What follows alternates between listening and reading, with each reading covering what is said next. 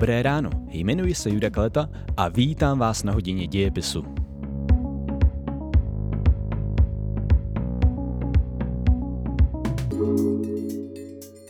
Vítejte na další hodině dějepisu. V tomto díle podcastu budeme mluvit o českých a slovenských vojácích v bitvách druhé světové války. Jak takové československé vojsko vlastně v zahraničí vznikalo? Dosáhli českoslovenští vojáci nějakých významných úspěchů? A měli vojáci po válce podobné postavení jako legionáři po první světové? O tom všem v dnešním díle podcastu Hodina dějepisu.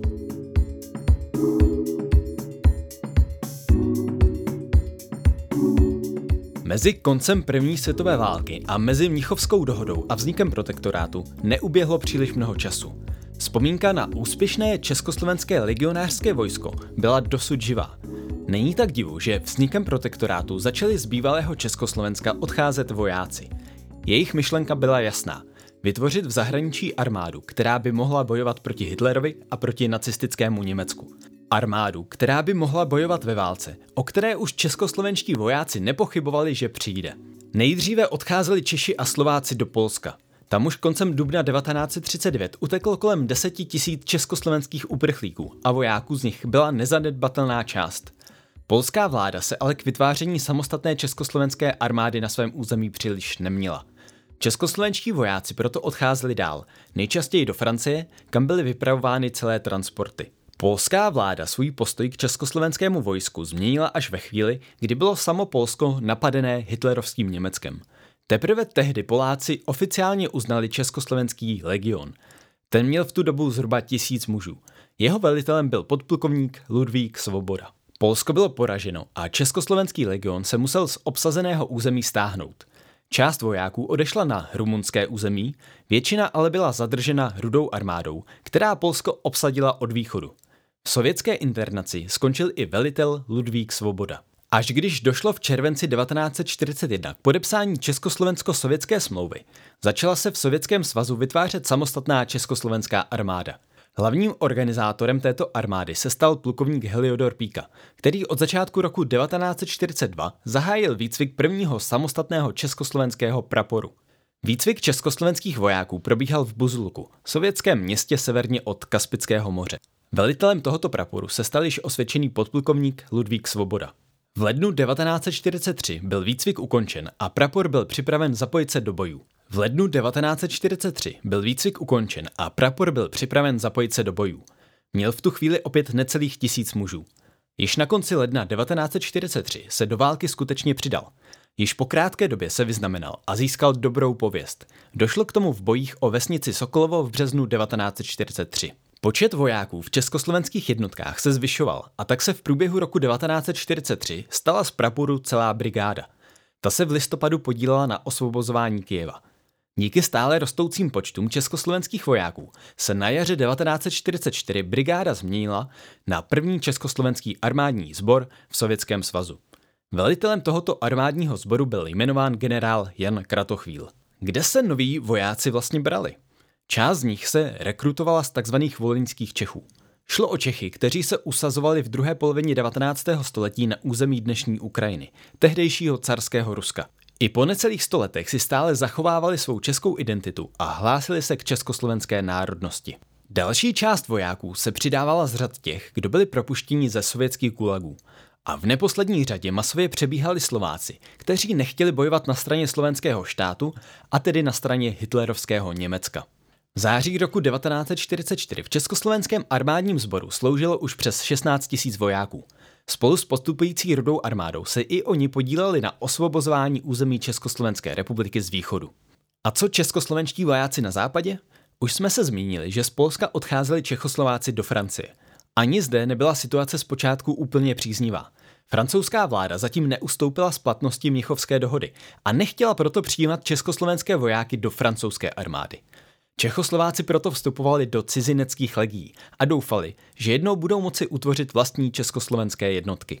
Až 2. října 1939 bylo dosaženo dohody Československé vojenské kanceláře v čele s generálem Ingrem a francouzskou vládou o obnovení československé armády ve Francii. Vznikly první organizované jednotky, kterým velel generál Jaroslav Čihák.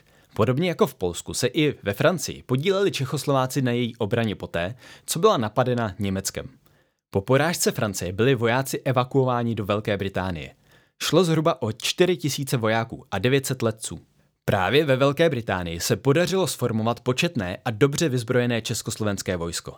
Vyvstal však problém toho, že se rozcházely postoje vojáků. Část z nich byla totiž ovlivněná komunismem. Často šlo o veterány ze španělské občanské války, kde bojovali jako interbrigadisté, nebo o vojáky sympatizující s komunismem. Ti vlivem propagandy komunistické komiterny začali zaujímat velmi kritické postoje vůči československému vedení ve Velké Británii. Přes 500 těchto komunistických vojáků muselo být koncem července 1940 internováno, tedy vyčleněno z československého vojska. I vlivem Edvarda Beneše se ale vnitřní rozpory podařilo víceméně překonat. Na konci října 1940 tak mohla být vytvořena první československá smíšená brigáda. Té velel generál Miroslav Neumann. Od května 1942 se pak pozemní jednotky československé armády zapojily do obrany pobřeží britských ostrovů. Samostatně se ve Velké Británii formovala elitní skupina československých vojáků, letci. Vzniklo několik československých perutí, které se již koncem srpna 1940 zapojily do letecké bitvy o Anglii. Československým letcům velel generál Karel Janoušek. Právě českoslovenští letci si v letecké bitvě získali velmi dobrou pověst statečných a úspěšných pilotů. Jejich podíl na obraně Velké Británie byl natolik významný, že ve svém proslovu na konci září 1940 zmínil i ministerský předseda Winston Churchill. Třetím významným místem, kde se kromě východní a západní fronty zapojili Čechoslováci do bojů, byl střední východ a severní Afrika. Na podzim roku 1940 začal na území britské Palestiny vznikat 11. československý pěší prapor. Velel mu podplukovník Karel Klapálek. Nejvýznamnějším zásahem do války pak byla pro československé jednotky bitva o Tobruk v Líbii. V květnu 1942 byl pak tento prapor přeměněn na protiletecký pluk – Boje v Africe byly pro stranu spojenců úspěšné a tak se po jejich ukončení v květnu 1943 mohli českoslovenští vojáci přesunout do Velké Británie, aby posílili tamnější jednotky. Malinko předběhneme dobu. Po válce se chopili moci v Československu komunisté. Dalo by se čekat, že si československá vláda bude vážit vojáků, kteří zemi osvobozovali. Opak byl ale pravdou. Vojáci, kteří bojovali na západní frontě, byli z velké části demokraticky smýšlející. Komunistický režim se jich právem obával.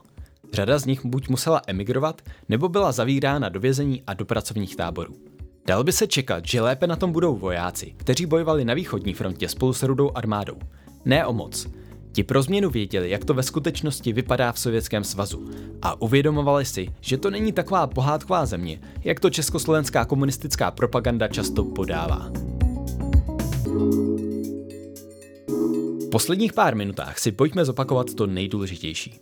Po vzniku protektorátu odcházeli českoslovenští vojáci do Polska.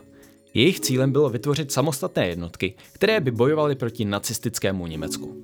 Československé jednotky se formovaly hlavně ve Francii a posléze ve Velké Británii, kam museli odejít. Významnou roli se hráli v bojích o Velkou Británii českoslovenští letci. Na východní frontě bojovali českoslovenští vojáci po boku Rudé armády. thank you